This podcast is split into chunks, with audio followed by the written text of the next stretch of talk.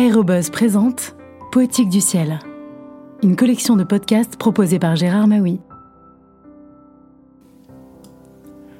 Bonjour. Issu de la cavalerie, Bernard de Romanet est muté dans l'aviation en 1915 au sein d'une escadrille d'observation. Transféré dans la chasse en 1917, il est remarqué par ses indéniables qualités de pilote et se voit bientôt confier le commandement de l'une des six escadrilles qui constituent le prestigieux groupe de chasse des Cigognes. Romanet, un grand pilote, de Louis de Mézières, a été publié aux éditions France Empire en 1980. La production d'avions de chasse s'était à ce point intensifiée que l'état-major venait de décider de porter de 4 à 6 le nombre des escadrilles composant les groupes de chasse indépendants placés sous son autorité. Parmi eux figurait le GC-12, le fameux groupe des cigognes.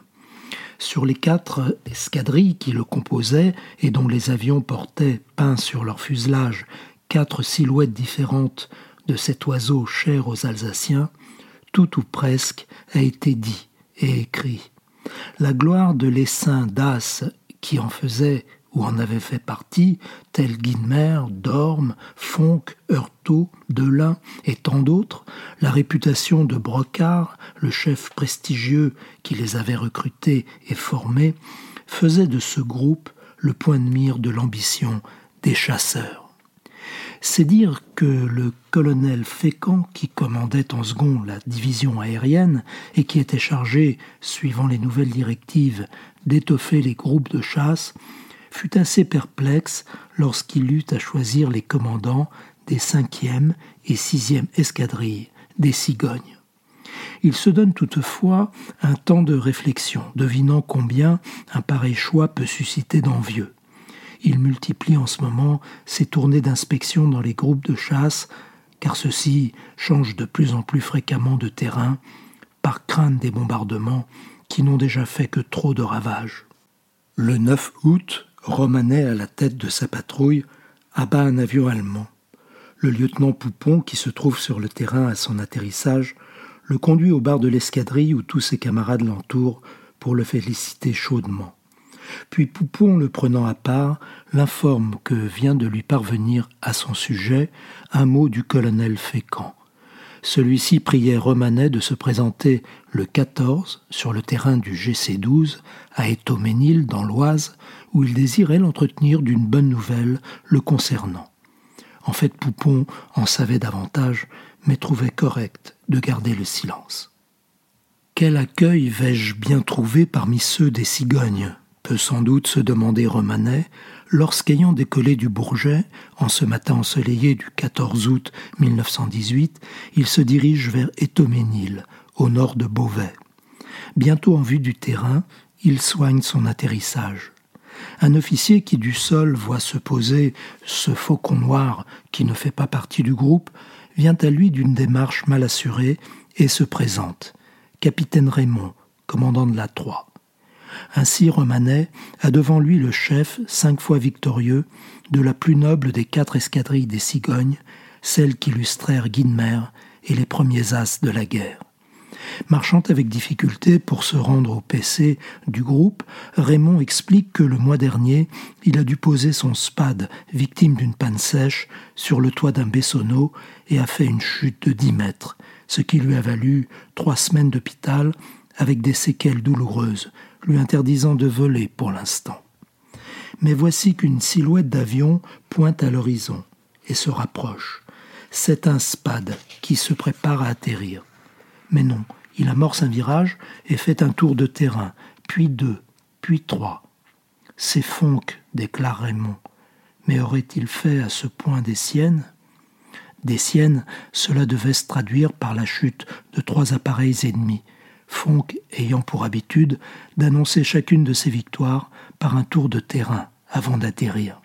Cette fois, il a battu un nouveau record, celui de la rapidité, car dix secondes de combat lui ont suffi pour un tel résultat. Romanet regarde sortir de son spade ce pilote qui n'a pas son égal comme chasseur du ciel. Leur première rencontre date d'un an et quelques. À l'époque, Fonck avait à son actif quatre victoires et aujourd'hui, depuis quelques instants, il en est à soixante. Va-t-il seulement se souvenir de lui? Mais Fonck, aussitôt son serre-tête enlevé, lui serre chaudement la main comme à une vieille connaissance. La nouvelle que le colonel Fécamp s'était réservé d'annoncer à Romanet au sein du groupe des cigognes était bien de nature à le remplir d'allégresse. Une cinquième escadrille allait être rattachée courant septembre au GC-12 et c'est lui qui était désigné pour la commander. Romanet devait donc en conséquence quitter sous huit jours la SPA 37 que de souvenirs amassés au cours de quinze mois de présence dans cette unité, et que de vide aussi dans les rangs. Lorsque sonnera l'armistice, elle comptera 32 disparus, le premier étant le célèbre Pégou, tué le 31 août 1915 après sa sixième victoire. Mais que de succès aussi, ils approcheront de la centaine.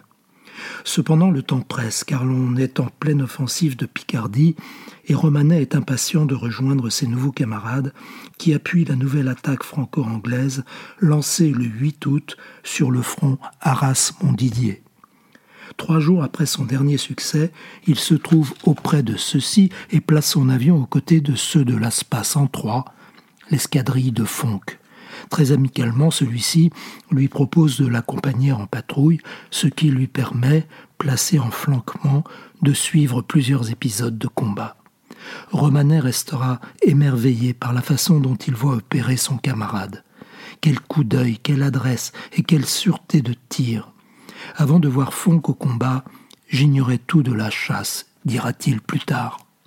D'ailleurs, il va rapidement mettre à profit les leçons qu'il vient de prendre, car le 22 août, aux environs de Soissons, il descend d'une rafale bien ajustée un biplace d'observation allemand. Le lendemain, le communiqué des armées annonçait la dixième victoire du lieutenant de Romanet. Quelle récompense et aussi quelle fierté pour lui de se faire complimenter par Fonck et ses camarades. À bientôt pour de prochaines lectures.